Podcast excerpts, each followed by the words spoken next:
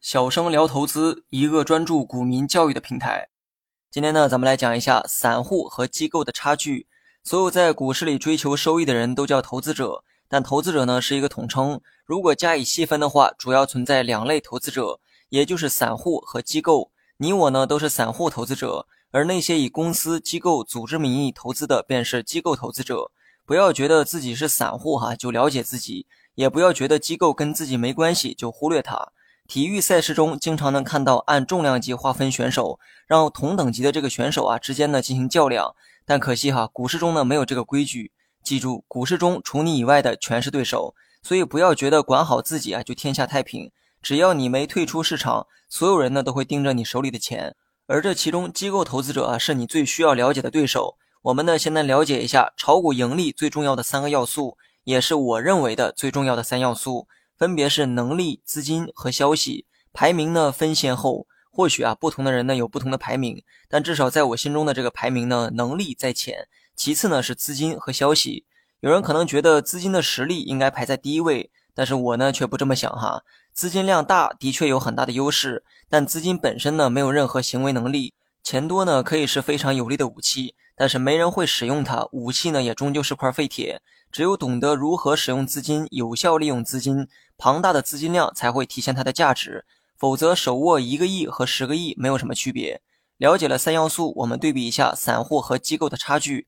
那么先说结论吧，哈，三要素中，散户没有一项可以胜过机构。论能力，机构投资者呢是团队作战，可谓是正规军，而加入这个团队则需要经过层层的筛选，留下的都是精英。而成为散户呢，几乎啊没有什么门槛，年满十八岁你就可以杀入股市。所以二者在能力上的差距可想而知。然后呢是资金，谁都知道钱多，某种意义上可以控制股价走势，毕竟资金是推动价格的直接原因。那么散户和机构谁的钱更多呢？当然是机构。你的钱呢只是你的钱，最多还有借的钱。机构的钱那可是一群人的钱，绝大部分都是从社会募集来的钱。我们所熟知的这个机构投资者就是基金公司，他们的钱动辄几十亿到几百亿。而这些呢，都是从广大社会群众手里募集来的，所以从资金量来说，机构的优势同样完爆散户。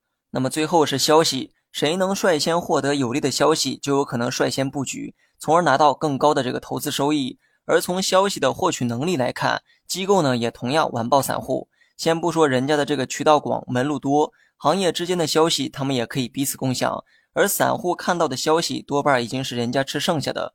机构呢有调研和分析的能力，他们的分析报告往往是很多散户眼里的一手消息。你看看，你能获取到的有限消息中，多半呢还是由机构发布的，这个还如何去比较呢？